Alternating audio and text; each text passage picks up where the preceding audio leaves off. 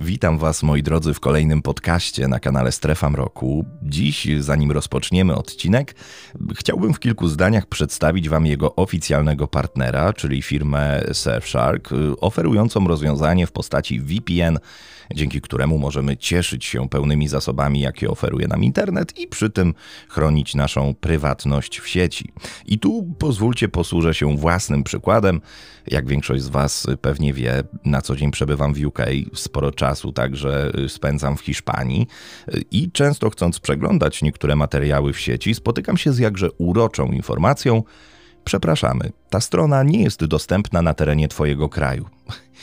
Podobnie mam zbierając zresztą materiały do odcinków z zagranicznych stron. Na szczęście jest na to rozwiązanie, właśnie VPN, nim zmieniam swoją lokalizację w sieci, no i już mogę przeglądać dany materiał, dany film dowoli i bezpiecznie. No, to nie koniec oczywiście plusów, bo dzięki VPN zyskujemy bardzo duży poziom bezpieczeństwa w sieci, a na przykład moment logowania do banku, na nasze konta social media, pocztę czy dokonywanie zakupów online, każdy ten nasz ruch jest anonimowy, szyfrowany i bezpieczny, czyli po prostu nikt nas nie śledzi. Abyście mogli sami przekonać się i przetestować to rozwiązanie, wraz ze wspomnianą wcześniej firmą Surfshark przygotowaliśmy dla Was bardzo ciekawą propozycję. Wystarczy, że klikniecie w link umieszczony poniżej pod tym filmem, a gdy otworzy Wam się strona, podacie kod STREFA i otrzymujecie, uwaga, 83% zniżki i 3 miesiące gratis. Jeśli uznacie jednak, że ta usługa nie spełnia Waszych oczekiwań, to w przeciągu pierwszych 30 dni możecie zrezygnować, a środki wrócą na Wasze konto, więc nic nie tracicie. Więcej informacji znajdziecie zresztą w opisie pod filmem, a my już dziś przechodzimy do naszego odcinka. Kamienica znajdująca się przy ulicy Ignacego Krasickiego 24 w Krakowie stała się bardzo sławna za sprawą prezesa Najwyższej Izby Kontroli Mariana Banasia oraz działającego tam hotelu z pokojami na godziny. Ale zanim Banaś stał się właścicielem tej nieruchomości, w 1995 roku doszło tam do czegoś strasznego. Czegoś, o czym nie tak chętnie wspominały już obecne media. Doszło tam do zabójstwa. Przed wojną wspomniana kamienica należała do pewnej bogatej rodziny krakowskich mieszczan. Po wojnie spadkobiercy mogli mieć prawo tylko do jednego lokalu, natomiast w pozostałych kwaterowano innych współlokatorów. I w ten oto sposób w 1979 roku znalazł się tam Piotr Chyszko, który był złodziejem, recydywistą oraz zabójcą. Gdy na początku lat 50. w podkrakowskich Wróblowicach ktoś w Sylwestra zamordował jego siostrę Irenę Chyszko, mężczyzna szybko znalazł się w kręgu podejrzanych. Jednak siedemnastoletni wówczas Chyszko cwanie wymknął się śledczym dzięki zdobytemu alibi, które przedstawiła jego druga z sióstr. Młody Chyszko w wieku nastoletnim daleko miał do opinii poukładanego, ambitnego chłopaka – Dopuszczał się drobnych kradzieży i miał już za to na swoim karku wyroki. Jak pewnie się domyślacie, niestety nie skończyło się tylko na niesionych młodzieńczą fantazją i buntem wybrykach. W 1958 roku Chyszko zamordował brzytwą małżeństwo sąsiadów oraz ukradł im dwie krowy. Wcześniej ukradł im także kury, za co trafił na rok do więzienia. Podwójne zabójstwo to była zemsta na sąsiadach za to, że zgłosili oni pierwsze przestępstwo, którego dopuścił się Chyszko. Został on wtedy skazany na dożywocie, ale w 1970 roku, po wejściu w życie nowego kodeksu karnego, zmieniono mu karę dożywocia na 25 lat więzienia. Wyrok ten odsiedział w zakładzie karnym we Wronkach. Kiedy wyszedł na wolność, dostał przydział w kamienicy przy ulicy Ignacego Krasickiego, 24 w Krakowie. Zamieszkał pod numerem 3. Pod numerem 1 mieszkała Helena Wieszczek. Bezdzietna, starsza kobieta, która była o 10 lat starsza od swojego współlokatora. Chyszko rozkochał ją w sobie. Rozkochał ją na tyle skutecznie, że dała mu alibi, gdy we Wróblowicach w listopadzie 1981 roku doszło do okrutnego zabójstwa dziewczynki oraz rozczłonkowania jej zwłok.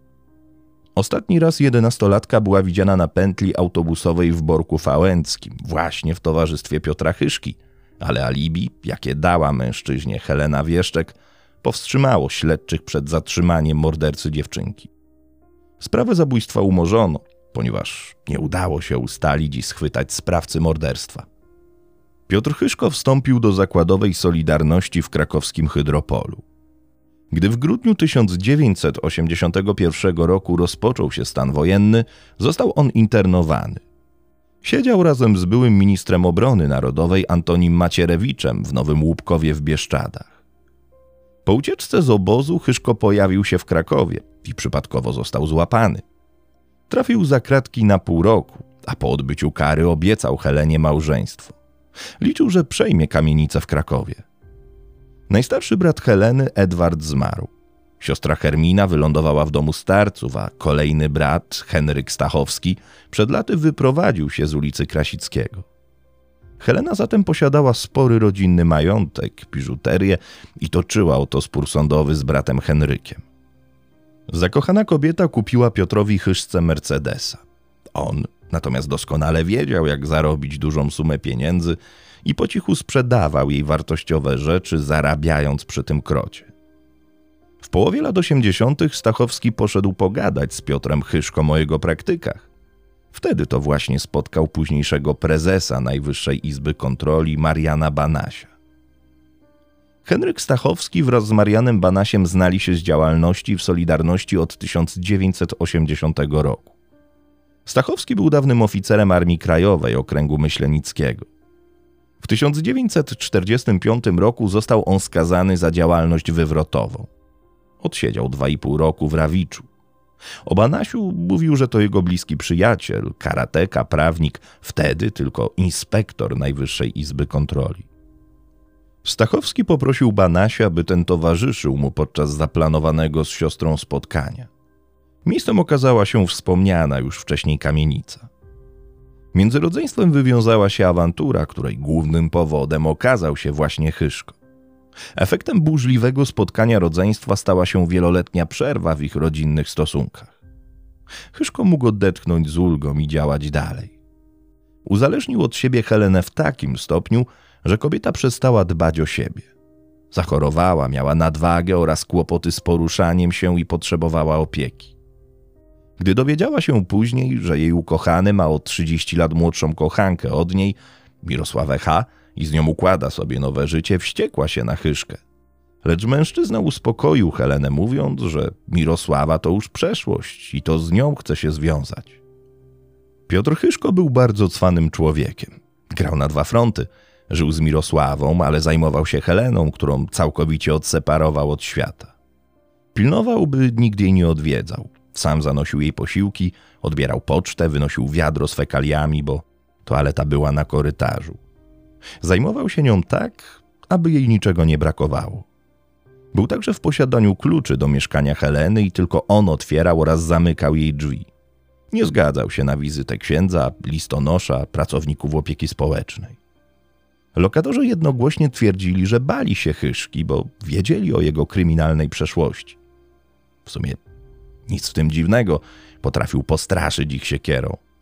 Małżeństwu Elżbiecie i Jerzemu H. groził ucięciem głowy i wysadzeniem kamienicy tylko dlatego, że interesowali się losem wieszczek. Całymi godzinami przesiadywał w piwnicy i kotłowni, gdzie miał piec do wytopu stali. Ciekawski mówił, że wyrabia tam metalowe zawiasy do szaf. Twierdził też, że robi remont i pali tam stare meble. Z czasem wyłysiał. Zaczął nosić perukę i taką miał ksywę peruka wśród miejscowych oprychów. Często widywano go z wózkiem, którym transportował złom do skupu metali. Tam trafiła choćby wanna z mieszkania wieszczek. Wkrótce zaczął jednak znęcać się psychicznie oraz fizycznie nad Heleną.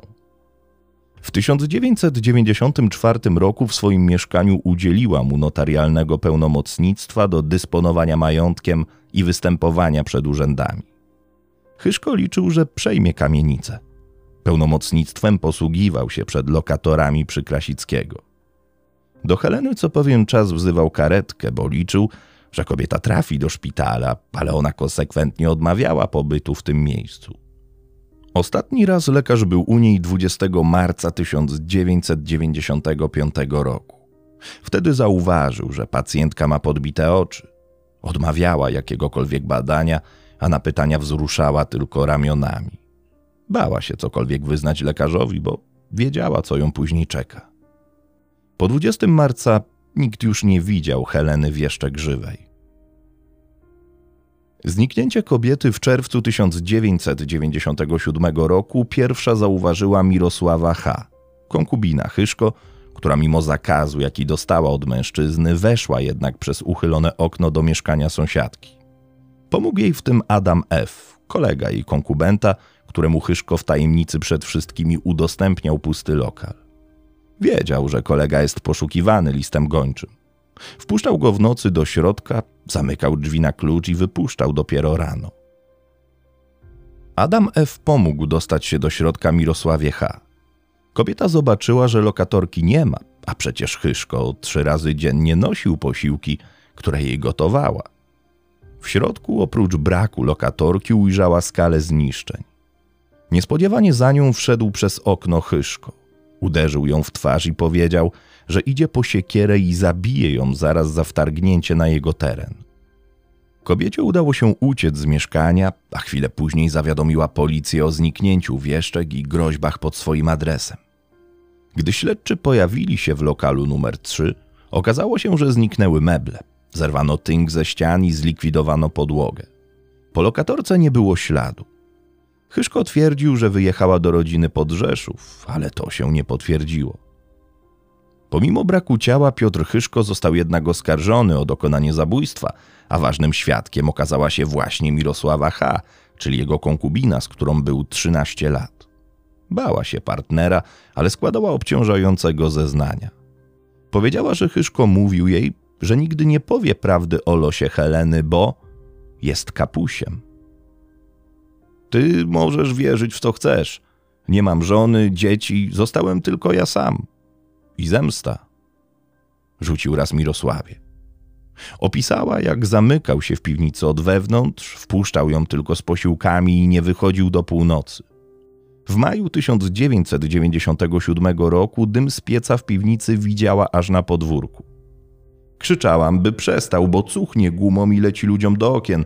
To się powstrzymał zeznała konkubina Hyszki. Gdy trafił za kratki, wyszło też na jaw, że dokonywał włamań z kolegą Marianem M. Piotr Hyszko wyroku nie doczekał. Zmarł przed rozpoczęciem procesu w styczniu w 1999 roku. Słowa dotrzymał. Nie zdradził nikomu, co stało się z ciałem Heleny Wieszczek. Wyrok za włamanie usłyszał tylko jego wspólnik Marian M. Pytano go, czy nie wie czegoś na temat zaginięcia Heleny. Zeznał, że Chyszko pokazywał mu skałki Twardowskiego, gdzie jest najgłębsza woda, wrzucał tam kamienie i sugerował, że tu przywiózł wieszczek i wrzucił ją na głębinę. Tego niestety nie udało się potwierdzić. Gdy Helena zniknęła, jej brat Henryk Stachowski złożył wniosek w styczniu 2000 roku o to, by swoją siostrę uznać za zmarłą osobę. Sąd uznał Helenę Wieszczek za zmarłą, a 1 grudnia tego samego roku miasto przekazało budynek Stachowskiemu. Papiery dotyczące kamienicy odnalazły się. Pięć miesięcy później, w kwietniu 2001 roku, Henryk Stachowski podpisał z Marianem Banasiem umowę do żywocia. Pół roku po tym, jak Banaś stał się właścicielem nieruchomości, podpisał umowę z Henrykiem Stachowskim i zobowiązał się dożywotnio do przyjęcia mężczyzny jako domownika, dostarczania mu wyżywienia, ubrań i loku. Także do zapewnienia pomocy oraz pielęgnowania w chorobie oraz zorganizowania pogrzebu.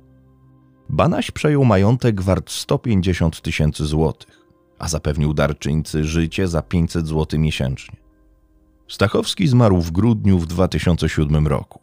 Spoczął w rodzinnym grobowcu na cmentarzu podgórskim. Wcześniej w tej mogile pochowani zostali inni członkowie jego rodziny. Data urodzin Henryka jest wygrawerowana, śmierci zaś domalowana, co może świadczyć o tym, że to on, jako faktycznie ostatni z rodu, zbudował nagrobek rodzinnej nekropolii, przewidując, że sam też znajdzie w nim miejsce swojego wiecznego spoczynku. Sądząc po dzisiejszym stanie grobu, można przypuszczać, że jest on nieodwiedzany od dawna. W 2006 roku w kamienicy zaczęły być udzielane usługi hotelowe. Potem w nieruchomości bracia Janusz i Wiesław K. spokojnie prowadzili swój seksualny biznes, czyli pokoje na godziny. Sytuacja się zmieniła, gdy we wrześniu w 2019 roku w budynku pojawili się dziennikarze TVN i nagrali rozmowę obsługi seks biznesu z szefem Najwyższej Izby Kontroli Marianem Banasiem. Ale to już zupełnie inna historia. Moi drodzy, to wszystko na dziś. Podziękowania dla Katarzyny Zalewskiej za pomoc w opracowaniu dzisiejszego odcinka, a Was oczywiście zachęcam do tego, o czym wspominałem na samym początku, czyli do wypróbowania sobie wszystkich tych zalet, jakie niesie ze sobą korzystanie z VPN od Surfshark. W opisie pod filmem znajdziecie link klikacie, wpisujecie tylko kod strefa dużymi literami i macie 83% zniżki i dodatkowo 3 miesiące gratis. Pozdrawiam Was ciepło i do usłyszenia w kolejnym odcinku na kanale Strefa Mroku.